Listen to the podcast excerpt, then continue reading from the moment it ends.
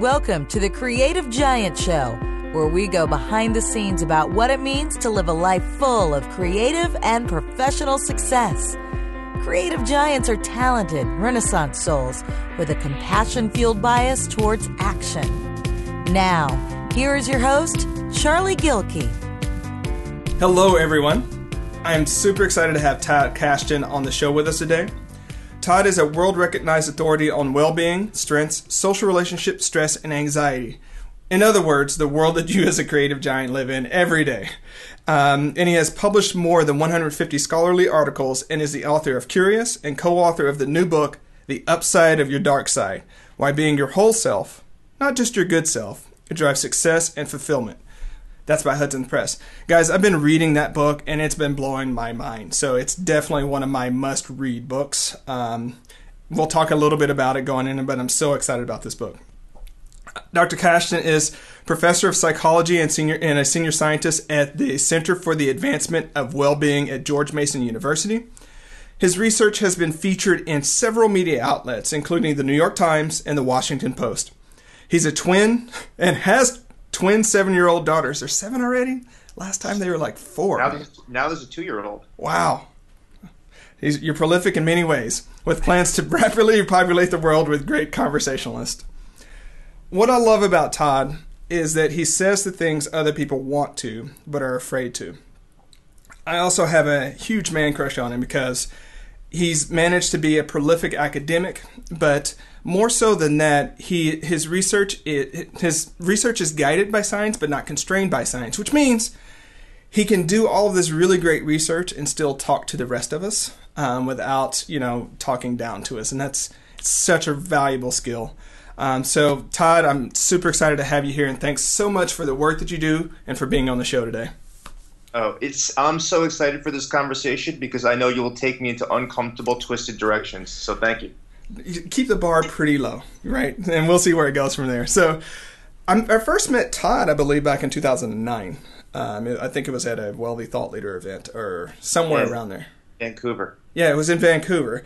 So, tell us a little bit about how you managed to be um, this really prolific academic researcher, but also now you've written two books, you've got two twins, and or you've got a twin, a pair of twins, and now a two-year-old. How do you manage to, to really keep your focus on all these types of things? Because that, that's really the question I see when I see another article come out by you or another book. I'm like, wow, how's he doing this? Well, one thing that I'll say from the get-go, thinking of, of your audience, is it's hard. Uh, I think the hardest thing for me in life is I have two values that are at the center of my existence that are of fundamental importance, which is one is raising my children to have all the advantages I didn't have. So I want them to be wiser. I want them to think clearly. I want them to be sensitive to situations that they can use profanity and punch me whenever they want to as their dad, but don't do the same thing when you're in the classroom in second grade. And then simultaneously, I have this core value, which is to inspire people of what's the best practice based on the best science of how to improve the quality of their lives, their relationships, and, and organizations that they work in. And having those two values simultaneously is challenging because you know my wife will tell me regularly, "I want you to choose our family first all the time." And the argument we often have is, I say, "I can't choose." That I refuse to compartmentalize my life. I've got lots of love. I love love. I study love, um, write about love, and I have two things that I love. Three things actually. One is is doing the work that can inspire people with the science is the backing. The second is taking care of these kids, and the third one is the relationships I have. So, you know, meeting people like you who are these young, creative superstars who are innovating all over the world. I'm collecting interesting people. I mean, this is this is my hobby on my free time. So it's challenging. I think what makes it work for me is I have this thing uh, that Tibetan monks call the dailies which is at the beginning of every single day, there's certain things that I have to get done. And I almost have this military discipline without being in the military. So 30 minutes every day, I'm going to read something that has nothing to do with my field of inquiry. And I'm often reading your friends, so Seth Godin and Tim Ferriss and, you know, Pam Slim. I mean, I'm reading their books. 45 minutes minimum, I'm doing core exercises. I'm doing one legged Romanian deadlifts. I'm in the gym making sure that somehow I don't lose an extra two inches during my 40s, which I'm supposed to. And then fourth is I'm going to make sure that I spend at least 20 minutes face to face, no technology, no screaming kids in the house with my wife, and we're going to talk to each other about what matters. And once I get those things down in, on a daily discipline level, it starts to get easier to make progress towards these things. Yeah. Wow. You, you dove right in there. Um, I, I really appreciate you pulling out the challenges because, you know, that's what those challenges are the same ones that um, really get a lot of other creative giants because we are those polymathic sort of we're into a lot of different things and we hate choosing hate choosing just this one thing. Like why don't you just i have people i used to have people and they, they don't say it anymore because they figured i stopped listening but like why don't you just do this one thing and do it really well? And i'm like life is not just about doing one thing really well. I'm more than just you know this one little thing. And so definitely appreciate that. It sounds like do you use your sort of i call it a morning routine you might not necessarily call it that but it seems you've got some habit stacking going on in the sense where one leads into the other that leads into the other. Have you found that that to be um, pretty much how that works for you or is it just kind of like they don't necessarily follow sequentially like that they just need to get done? I, I like the way you describe it. So we don't read the same books which is why i like these kind of conversations more than when i talk to my peers um, it's not stacked. It's not in order. Often it's hard to fit in that workout. Sometimes I'm actually on a yoga mat at 11:30 at night while The Walking Dead is playing in the background. Mm-hmm. Um, sometimes I am, you know, I'm talking to friends at three o'clock in the morning by Skype, and I'm whispering in the basement so that I don't wake anybody up. And sometimes I'm having a glass of whiskey with a friend from Australia because I haven't gotten to see them in, in nine and a half months. So it's, it's there's no rigid um, structure for how my day is. So I don't really have a morning routine. I read that book daily routines about scientists, writers, and architects. And it seems to me pretty much if you look across 300 years, the key is wake up really early in the morning and start writing, and you'll be successful. So, according to that, I shouldn't be successful because I'm with two-year-old Violet at, uh, at 5:30 in the morning, and I'm not a happy camper. I'm not writing, but I am. Ideas are stirring around as we're playing with blocks and we're talking about letters. Uh, I do make sure with military discipline that I accomplish that list of dailies every single day. And I mean, the science is clear that when we're doing things that aren't pleasurable, but they're meaningful, they require um, and discipline in your life for them to work. And that's kind of that's the idea of habits is habits ends up being more beneficial if you want to improve the quality of your life than it comes to the the superficial lukewarm advice which is just follow your passions and everything will be fine and you'll have energy and great relationships, and you'll love your work as much on Mondays as much as you enjoy going out with your friends on Saturdays, which just I think adds a level of pressure that doesn't quite fit with reality.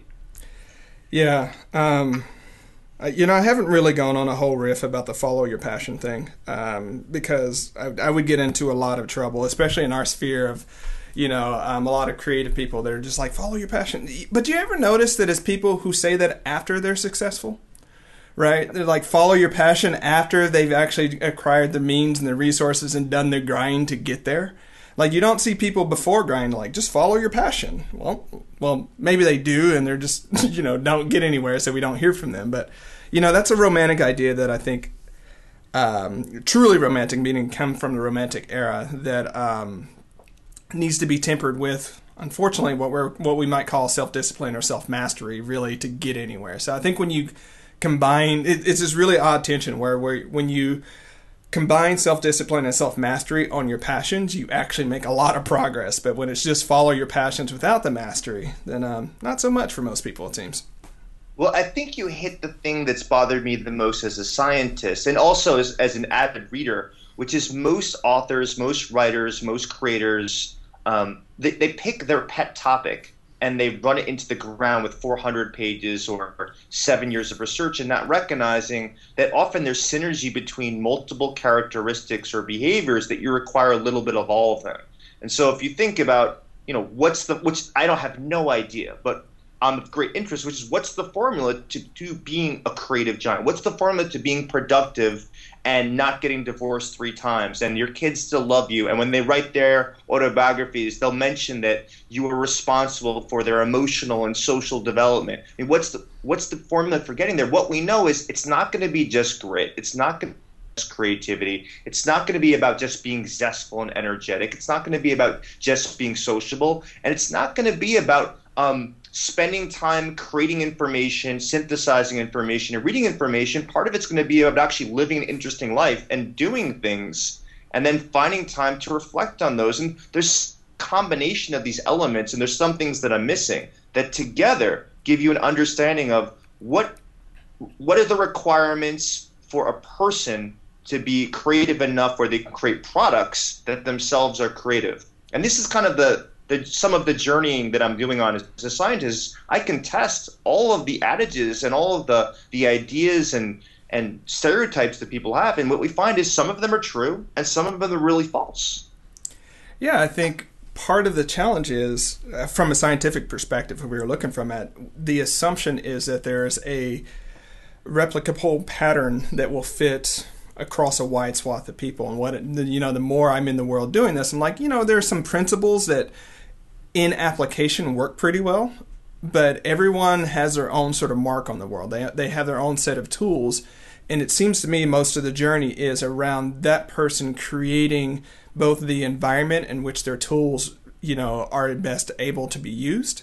Right. So, for instance, I, I figured out that being in academia for me was not the right outlet. Right. Um, just because there was more that I wanted to do. And, and it's funny because I was in philosophy. You would think that I would have the broadest range of things to talk about, right?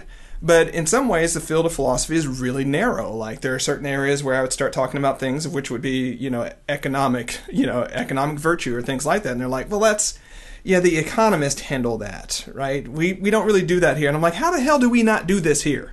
What do we do, right?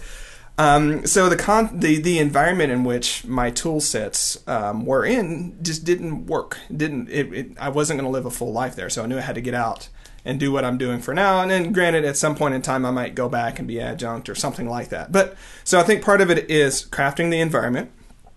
Um, the other one is really looking at one's own tool set and saying what's the best use of these rather than what's Todd's uh, skill set because I can't be Todd, Todd can't be me um, you know, to, to, really throw back to Pam and body of work, like what have you done in the past that you can leverage? How are you going to pull all these things together? But you can see as we start doing this, you get this really um, unique thumbprint in the world of what it takes for you to thrive. And that's one of the reasons I really love doing the show because we get to see different thumbprints and say, you know what, there are a lot of the same challenges. How Todd handles that is different. How Seth handles that is different. How Pam handles that is different. Uh, which means if you're listening to this, how you handle it needs to be different too. Well, I like how you're bioengineering this, and we're kind of building a Lego block set between the two of us here. I mean, for me, you know, working with students and now working with organizations. I just got back from Dubai where we we actually work with Standard Chartered Bank of 70 people from around the world who they think are going to be the managers in the next 10 years. And what what you discover is whatever content you have bringing in, it has to be combined with what are the things what are the ways that you get motivated? So what are the buttons that that are rewarding for you? What are the buttons where punishment is actually threatening to you? And what you find is is that some of the things and this is what led me to writing this book some of the things that are the motivational push pins for people are uncomfortable for them especially uncomfortable for other people. When you talk about if i'm experienced if today we were having our conversation and i was a little bit downtrodden because just the weather, just maybe I had a bad conversation with a friend, and maybe I just didn't have a good weekend, didn't meet my expectations. And so a lot of people are uncomfortable with other people's uh, discomfort, much less us having a low tolerance for distress. But the other thing is, a lot of things aren't socially appropriate.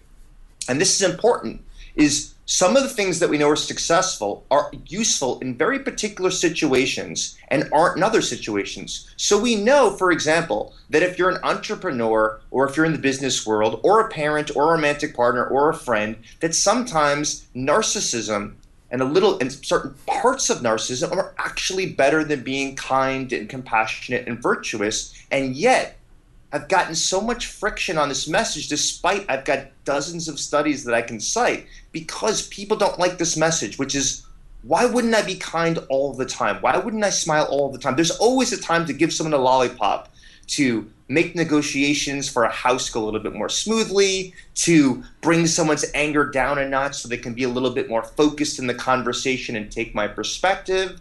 And what I tell them is you know, we've actually tested this, and sometimes a deviation from happiness and kindness is exactly what's required if you have good situational awareness. Mm-hmm. Like, we know that if you're in a hard negotiation with somebody, that you're not interested in forming a long term relationship, when you're happy in that conversation and you transition because something they say is disrespectful to you, you think it's they're lowballing you, you think they're trying to play games with you, and you call them out not on on who they are, but what they did and express, not rage. You're not picking up like a, a fan and throwing it across the room into a window, but expressing that you're frustrated, you're annoyed, you're pissed, and expresses clearly to the person the way you're acting towards me makes me want to stop the conversation.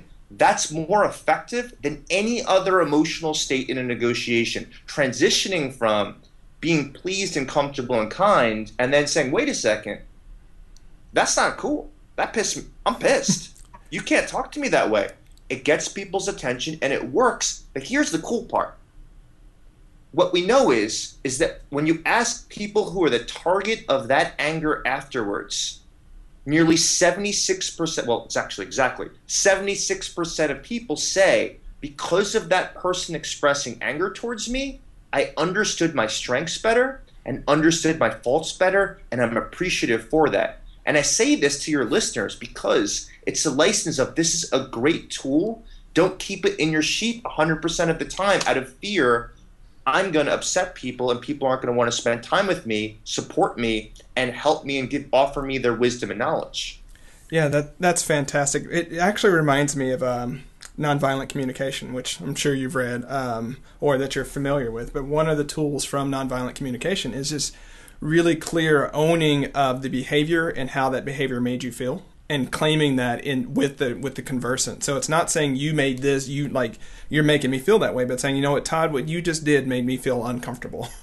right? Or and they they've got a much stricter framework around that. But experiencing that, like using that in my relationship with Angela and with friends and things like that, it's powerful. T- it's powerful stuff because it gets you right to that connection in the conversation that you know exactly where the other partner is. And you can actually form partnerships agreements that are based upon rock solid like trust and the person walks away better because there's probably something that they're feeling uncomfortable about too that it just opens that up. Unfortunately it's not about being comfortable in the conversation. It's about getting to you know truth and transparency and some sense of um, forward motion with whatever you're talking about whether it's understanding your partner, whether it's um, agreeing to some future about you know, like what you're going to do together, whatever that is. Again, that becomes the focus, not your comfort, not your happiness, so on and so forth. And I, I learned this before I learned nonviolent communication. The hardest context for being um, a functional, mature person was actually being a military leader because you're always gauging what's the right thing to say in this context. Because if you're too hard ass, if you're too like on people, you'll demotivate them. But if they clearly had just screwed up and you come in and you're all lollipops and butterflies, right? That you lose all sorts of credibility by not saying, "Hey, we missed the mark here." And we're gonna we gotta fix it. Go go go fix it, make it better, and we're not going home until you do. Right? It's, it's this weird sort of thing to where that actually motivates people because they can trust you as their leader. They can trust like if you say good job, it's a good job if you don't say good job, it wasn't a good job, and you they always know where they are. So that transparency in a conversation is really really hard to get to, and it's not about comfort, right? No, and I like to use the military example because I think in the military and athletics are sometimes the best examples of understanding group dynamics. Is there's another element to that as well, which is, and you know better than me, when you express your disdain because the job wasn't accomplished, that group, the the people that you're leading, um, and it could just be your household, or it could be you know the five people on your team that are working to get you know a website launch. Uh, those people bond not against you, but they're commiserating together. And this is very interesting thing where you know pain is social glue. This is why I mean, yes, every once in a while a kid dies naked in a chimney from a you know from alcohol overdose. But besides those five kids for every decade, uh, the reason that we have hazing in the military and in fraternities and sororities athletic teams, the real purpose of it is bonding and they you know they didn't read any books on this they just passed on over generations they recognize our in group is going to be tighter if we know and it goes back to this thing you mentioned of trust if we know that we can go through hardships together and you've seen my c game on the field and you're still cool with me and I am not what I do on the field today. I'm not what I'm going to do on the field tomorrow. If I fumble the ball, you're still cool with me. If I am the, you know, the person that's loafing on this task, you're still going to we're still going to be friends. The only way that I know that for sure, and it's not lip service, is us to actually have a difficult task together. And I think if you think about what we do in terms of schooling and educating people and even educating our own teams on projects, we often try to provide some sort of shield away from mistakes and not failures, but difficult, challenging hardships where it's going to require a stage. Seth Godin calls it the dip, to some sort of stage where we are lesser than we thought we were going to be. We're not as smart as we thought. We underestimated the market. Um, we were underestimate our competitors. We moved too slowly, and to go through that together makes you stronger. And you know, nobody wakes up and says like, "Where's my dose of pain?" Yet we know that this is what makes teams gel. Yeah, it's it's. some people ask me about like when they're doing group events or something like that, like how to get the people to bond. And it sounds like crazy advice, but I'm like, honestly, if you want that team to bond, you want that group to bond, put them through some shit. Like if you put them through some shit, and they will they will bond and they will come out transformed. Like if it's just all sort of like you know, and this is nothing against yogis or sort of the mindfulness community, but if it's all too chill and too lame, like they'll have very sort of pleasant bonds with each other but when the t- when the going gets tough, they've not tested that bond, and they'll look out, they'll reach out for other people. But if you put them through something, you know, it doesn't have to be, you know, I said put them through some shit. But if you put them through a challenge that they're all committed in, and they're all committed in the group success, they will walk away from that challenge and know that in future context that that challenge that that bond is still there. That's why you have vets that went through you know, deployment together or went through basic training. I still know some of the guys that I went to freaking basic training with, right? And and have conversations with them. Why? Because we went through some stuff together and we were there for each other. It's it's so it's this weird thing, like, and I'll ask you as a you know as the researcher here. Um, no one wakes up in the morning and wants to go through stuff like that. Yet we know it's part of our thriving. So what do we do to generate sort of that without necessarily like you know just being masochist all the time?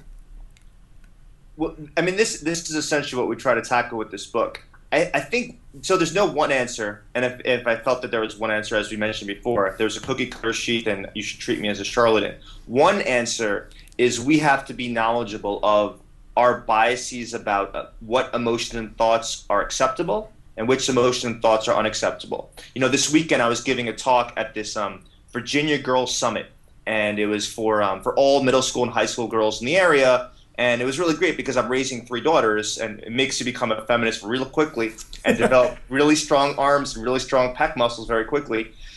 It was, um, and I gave a workshop of vulnerability is strength. And I didn't want to talk about body image or substance use or peer pressure because everybody was. I wanted to talk about why some of these emotions that you don't like and I don't like are actually the most important things to have in our world. And I had them write down on a piece of paper um, the thought that their mind tells them that they don't want anyone in the room to find out. And I wanted them to crumple it up and put it in their pocket and just keep it there for the entire workshop. And and I said, only share it if you feel you're comfortable with the uncomfortableness of this with another person. And what I was interested in was at the end of the workshop, and I asked them, I'm just curious, over the course of today, who shared their vulnerability? And this girl raised her hand and said, There were five of us that one by one we shared with each other.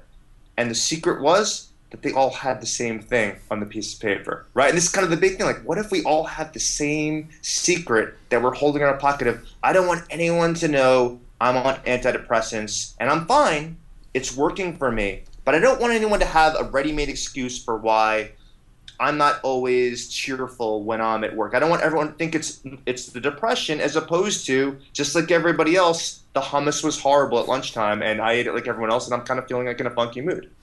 And these girls had written down, I'm worried that people will reject me because they don't think I'm interesting. Some variant of that. Almost every girl in the room had the same kind of thing on their piece of paper, right? If I'm not interesting, if I'm not entertaining, if I'm not funny, and you think about the pressure that is. I mean, you know, someone asked my co-author once. Robert and I were on a panel, and they asked him, um, "Who's your, you know, who's your who are your heroes?" And I said Richard Feynman because um, as the Nobel Prize winning physicist, this was a guy who, as you said, you talk about um, fox versus the hedgehog. This was, I mean, this was the fox because here he is helping NASA to make sure there's not a shuttle shuttle disaster. Here he's the master of picking locks, and here he wins Nobel Prize for quantum physics.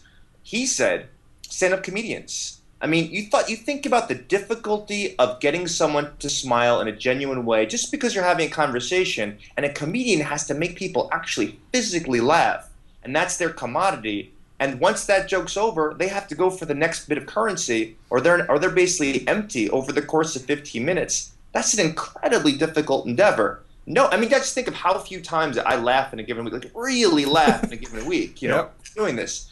Um, so, you know, the science to get to, uh, for us to be more tolerant of distress, to understand what are your biases, you know, which emotion are you least comfortable expressing? Which emotion are you the least comfortable experiencing when someone shares it with you? Which emotion do you think when you have it, you're going to go out of control? How long do you think anger lasts when you experience? How long do you think guilt is going to last if you end up doing something wrong, wrong and someone calls you on it? And once you recognize what beliefs you hold and you test them and experiment, you, people often realize that these beliefs hold them back from experiencing distress because they think if I get angry, I'm really worried I'm going to hit somebody. And we know that's extremely rare for the majority of people. And if I feel guilty, I'm going to want to hide from those people in my life and I'm not going to want to see my aunts and uncles again when they feel make me feel guilty because I haven't called them for six months because they're so boring to talk to on the phone. And what you realize is when you do feel guilty, you, what we know is, and we know this by studying prisoners, prisoners that feel guilty during their time in jail are almost 80% like less likely to show recidivism when they experience this guilt. So all the idea that you're supposed to experience meaning and joy and transcendent emotions such as awe and tranquility and not anxiety and guilt and embarrassment well these things have a purpose they remind us recognizing how other people think and take their perspectives and we get embarrassed when we think that we did something that made us look foolish or made someone else look foolish. And so know those beliefs and you can start to experiment more comfortably with being outside your comfort zone. Yeah that's a lot there. There's a lot there. Um, it made me think because you know I've been thinking about this as I've been reading the book, and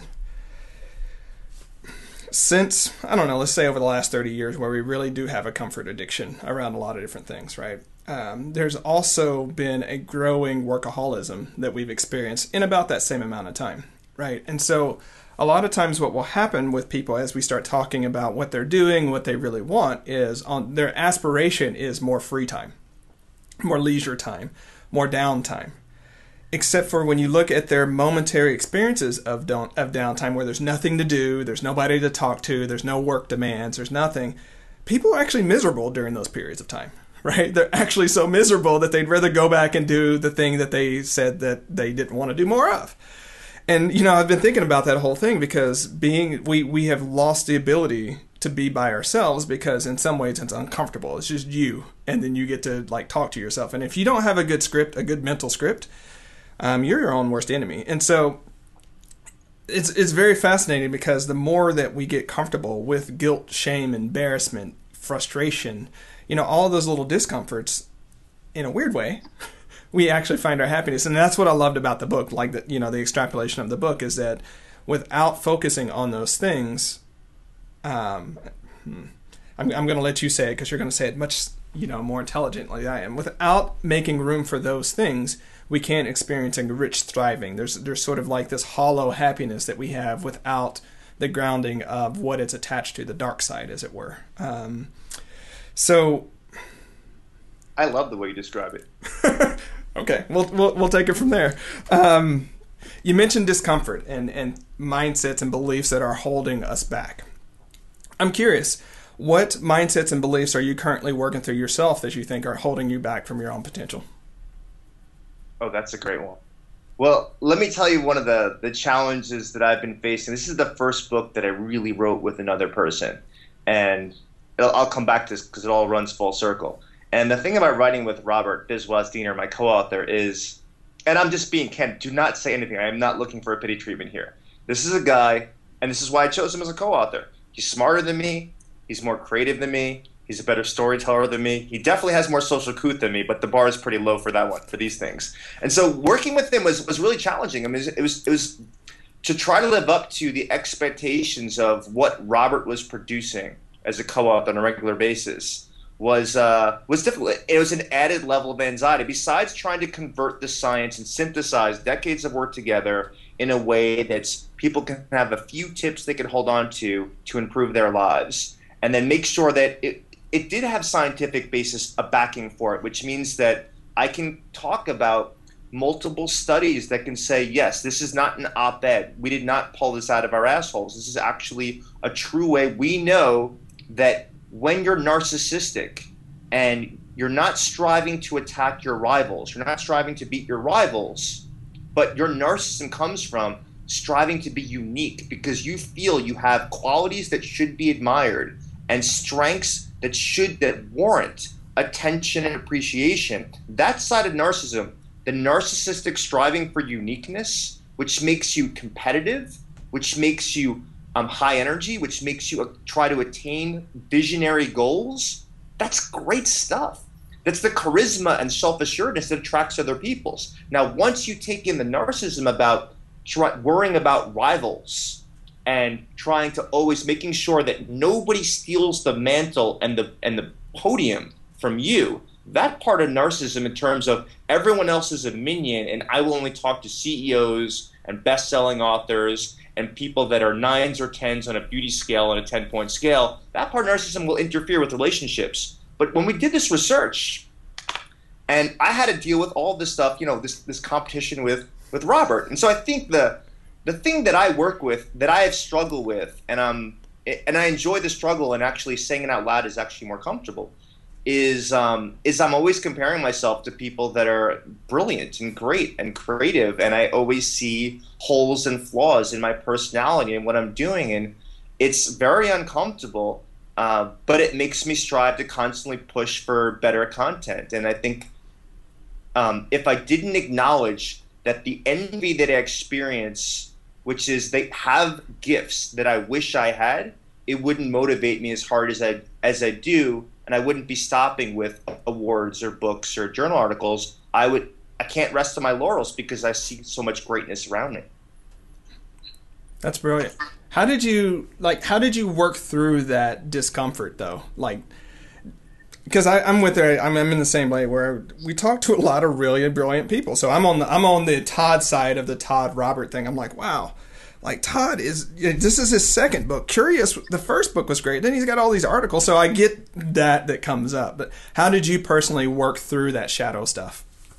Well, one is my wife is my best therapist, so she's really good about recognizing that a, a mantra that I have and I try to hold is the difference between assessing and judging.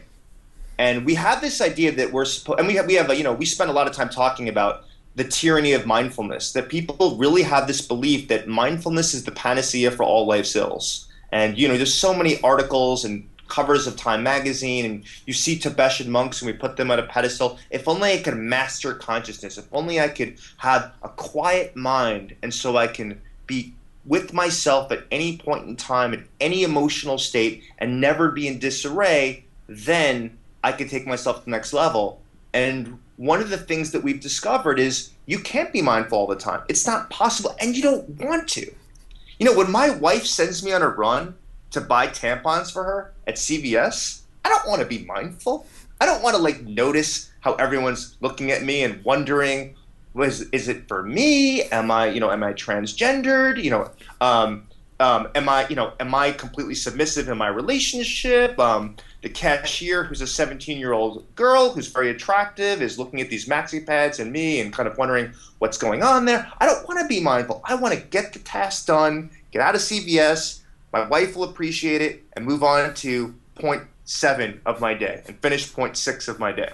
Um, and the same way is in conversations, one of the things that makes conversations difficult is when people are mindful and completely open and receptive to everything that's happening in the present moment, they often aren't candid about how they're feeling. And we have research that we talk about, which is that people who try really hard not to be prejudiced or stereotypical when they're talking to someone of a different race and try to be really mindful and open and receptive, they end up be acting in very racist ways. Because by not talking about race, everything they do has to do with race because their conversation is clearly different. Their voice, their conversation is staccato. There's no smooth and fluid, fluid, you know, switching off of you take the floor and then I take the floor. You're very careful with your words, and if you to undermine the intelligence of someone with another race, that you're clearly choosing your words carefully and think they don't notice. That to me is like that's where the racism comes from. Is when you're trying so hard to be someone that you're not in that moment, that you're not, that lack of genuineness prevents you from having a good social interaction. And the research is really clear that when we are a little bit more impulsive and mindless, which is, I'm just going to say whatever I'm thinking, but I'm going to try not to be an asshole. People of a different race view you as more open, more kind, more likely as someone that they want to be in a relationship with, and they want to see you a second time. And they actually move their chair physically closer to you when you're impulsive and candid, as opposed to trying to be mindful and gentle. And, you know, this research really informs the way that I think for interventions, which is I try really hard to be candid. You know, it's part of my bio. I say the things people don't, they want to say, but they're afraid to say. As, you know, if I have thoughts about people's, prolasticizing a particular view. If um, my next door neighbor tends to be um, a very religious person, I'm not. I don't mind it at all. But when he tells my kids that um, they should believe in God, I say something. It's not appropriate. It's potentially dangerous for the relationship. But in the end, we become closer because we can have that conversation. And, and we are close because of these things. Yeah. Um, but back to how you work through your your stuff with Robert, though. Um, that was all great. That was all great. I'm, I'm just going to hold this spot here. There's a little bit of discomfort here. Um, what was the process for you? I talk about it. I talk about it to Robert. Um, I talk about it to Sarah. You know, I'm candid about these things. I talk about it to my students. When I teach a class, I always talk about the imposter syndrome. Um, I always talk about brilliant people that, you know, we're reading. This is a person that I wish I could be like them for X reasons. They're clear writing. They have great analogies. They are emotionally provocative storytellers. I use them as an exemplar of what I'd like to be. And I think by being open about that regularly, it's honest and it also helps my personal growth. And it's it's a reminder. It's a forced humility that just pushed on myself, not the one where what you know you always see people win awards or the Olympic medals and they get up there and saying, you know, I'm, I'm so humbled to win this, which makes no sense to me. Um, but if you were to say, you know, that person's form when they're running. I wish I could match that form, but I don't have the discipline to actually keep on experimenting. That's humility. And I think I constantly, by spotting people's strengths and pointing that out, it ends up being ends up being that level that helps me deal with where are my inadequacies and it helps me recognize where my strengths are at the same time recognize like okay i don't have that I don't have the fast twitch fibers. I can't really run fast. I've got the slow twitch, but I can lift massive amounts of weight at the same time. At the same time, I could point out I need that person on my team because they complement me perfectly. And because of that, I end up I think I end up forming more collaborations and stronger relationships with a larger number of people because I can point out my deficiencies and where their strengths are. So this is, you know, this is one of the ways of working out your emotional beliefs that are that are challenging for you is to make a public proclamation. This is where social media becomes effective, and we have a lot of research to show this, which is when you put on social media, um, I'm going for for optimal health this year of my life, and here are the four things I'm working towards. Holding me accountable, even if they forget, it's now have a written record. People have seen it even if all you get is a thumbs up, you will more more likely to devote effort to. Now, whether you're successful is, is inconsequential because really the action that affects our fulfillment in life is that we devote effort to it. We can't control the end game. Wonderful, wonderful. You know what I love about that is especially you know i'm 34 here and so i grew up at the early part of the like you're perfect movement as far as kids go like you're perfect in every way and so you learn you don't learn to look at someone else and say you know what they've got something and honestly like full assessment say they've got strengths that i don't have right? That I that I lack.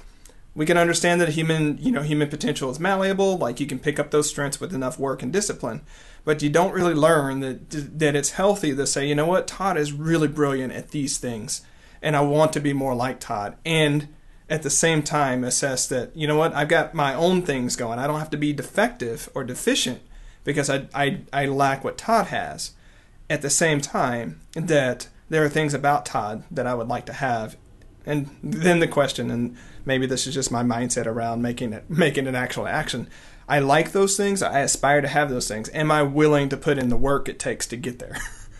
and um, I think the reason that's hard for people is because if you say no, then you basically have said, okay, like you've taken responsibility for just having this gap between what you are and what you could be, and you say yes, well, then you got to put your ass on the line and make it happen, you know, um, which is a whole nother matter.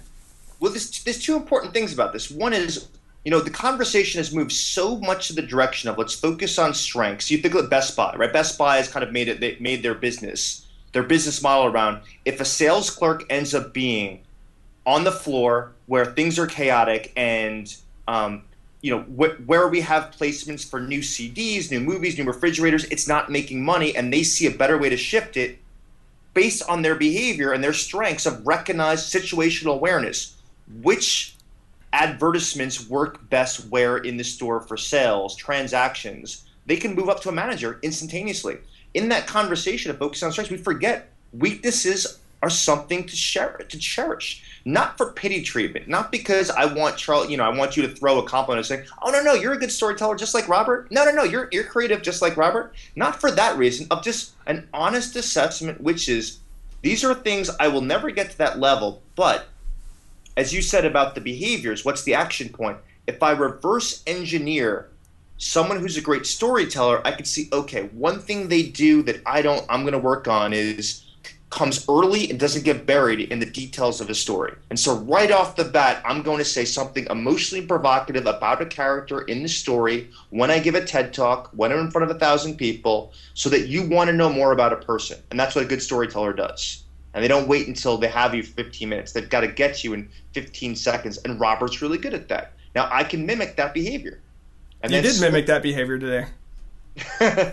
and I could slowly like add in. I'm like, okay, so now I'll find my own style with that and develop on that. So as opposed to thinking of, I'm low on this strength, let me focus on something else. I'm going to pull a few behaviors that I'm going to add to my arsenal, such that my personality gets more sophisticated and complicated, even if I don't define myself as creative and a good storyteller. Yeah, what I love about it is, from my perspective, and I don't have the research to back it, but it makes you a really good student of life. Because when you do that, you're like, you know what? That is what makes them successful, or at least that's what seems to make it successful. How can I teach myself to do those types of things? So it makes you, in a really good way, it's like constructively observant about what's going on. And then you can say, you know what? Yes, I'm going to do those two or three things. And you know that really propels you towards a thriving lifestyle which is kind of where we started like how do we flourish right one is to be a really good student of life and, and to, be, be able to teach yourself and apply those skills and keep going because you don't have the blinders on you don't have the positivity blinders where it's like you can't see anything because you know because um, if you look at things just the wrong way it's not the beautiful side right? Um, and so I, I, think that's what it really helps us do is is to really um, i don't know become happy. How about that? Well, what's cool, what I like about this conversation is we're pulling back platitudes to getting into takeaways. You can what's the smallest unit of change you can engage in tomorrow, as opposed to you know the platitude, which is don't be the smartest person in the room, which is a great bit of advice, which is reverse engineer someone that's smarter than you in the room, and what's a specific behavior that you can mimic and take into your into your repertoire when you walk out of that room or when you're in, when you're interacting with people in that room. You know, then it's to move from motivation to an actual implementation plan. Yeah, well, and it goes back, right? Because this goes way back in our history of Western culture. I normally don't go philosophy on the on the podcast, but here we go. Like, you know, there's a whole Aristotelian we become by doing. That's not actually what he said, but it's actually a, a good way to think about it. We become virtuous through repetitive action, as opposed to more the Platonic idea, which is like you're virtuous and you do the things that virtuous, like because you're virtuous, you do those things. Much more Aristotelian in the sense of all this mimicry, all this sort of like gradual implementation and, and integration of habits and mindsets and things like that, eventually you are those things because you've been doing them. And that's really the secret. You become by doing. So what are you doing?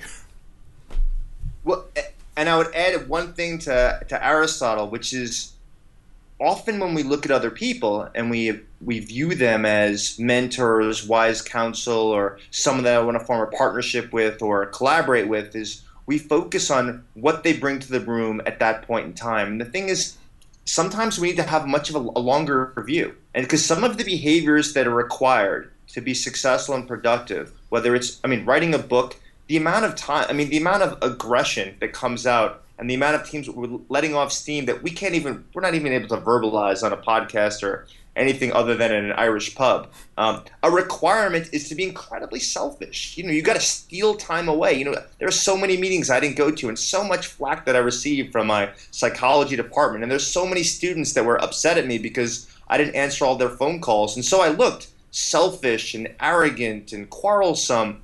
Those were behavioral requirements to get the tasks that were most meaningful to me at that point in time.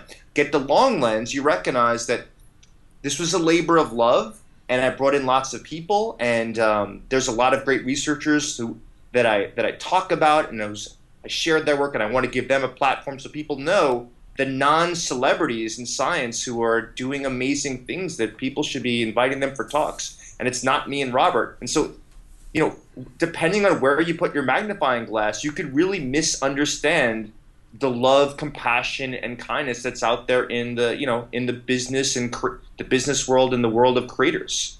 Yeah, that's as a general rule. That's why when people start, you know, judging and evaluating people's actions, I'm like, we have no idea what their intent is. We have no idea what game they're playing. We, you know, and we always want to compare other people's behaviors you know, with our projections of our of, of intentions and the other way around. Like when we do something, we want people to look at our intentions and not our behavior. So it's like, you know what? Like there's just a lot you don't know. there's a lot you don't know and although that's not helpful when it comes to evaluating things. It's like, how about you watch your own lane and focus on what you're building? Um, do that instead, because that's really all you've got, anyways.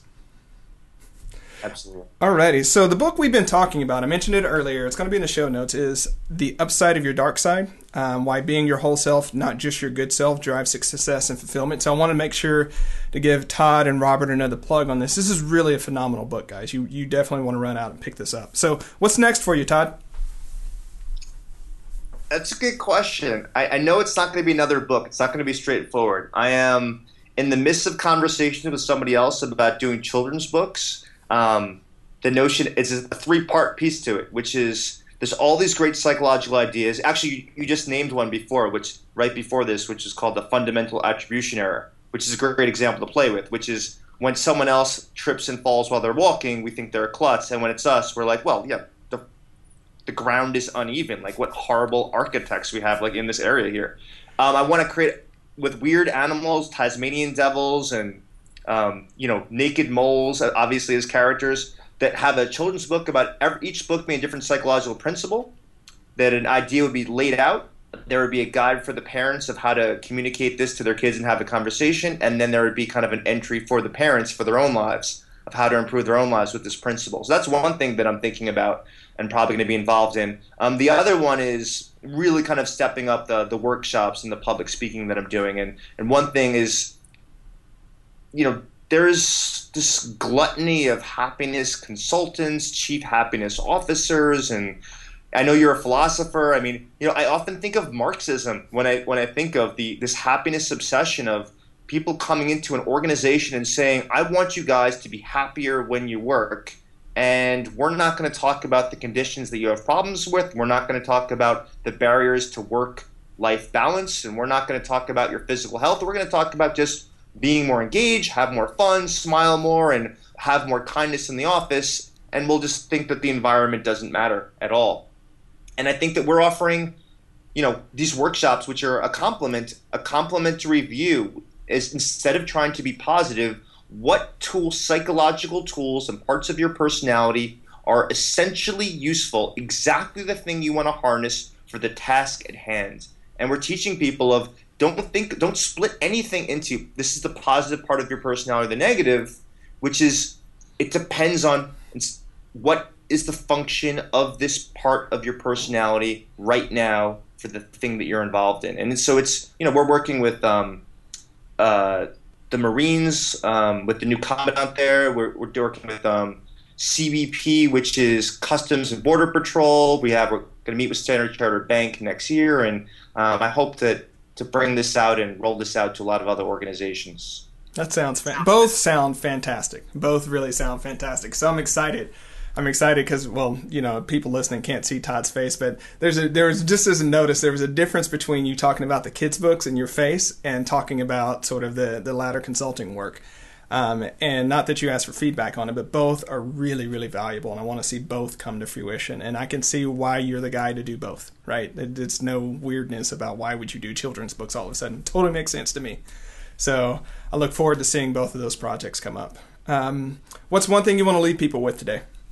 let me leave with this message that I think one of the problems with create trying to improve creativity and productivity and life fulfillment is we want to see human beings in a certain light. We want to see what's the best in humanity as opposed to what human beings are actually like. And the only thing, way that we're going to change the world, the only way that we're going to reach our potential is understanding how humans actually are. And that means that some of the qualities that are not so socially acceptable to talk about in polite companies, such as narcissistic admiration, selfishness, anger, boredom, guilt, mindlessness, is exactly why humans evolved the way they are over 20,000 years and is exactly what we need. So let's not prematurely rule out any of our psychological tools. Let's keep them all there and ready for use at any given moment. Boom. That's Todd Kashdan. Thanks so much for joining us today, Todd. I, um, you can find him at toddkashdan.com, I believe is your website, um, where that's where you publish some of your stuff. Again, the book is The Upside of Your Dark Side. You're also on Twitter at Todd Kashdan. These will all be in the show notes. So if you um, if you now have a man crush on Todd like I do, you can check out the show notes and, and learn more about him and his work. Thanks so much for joining us today. Oh, so awesome to be here. Thanks for listening to the Creative Giant Show. To find more tools and inspiration for creative giants, head on over to productiveflourishing.com. Stand tall, creative giant.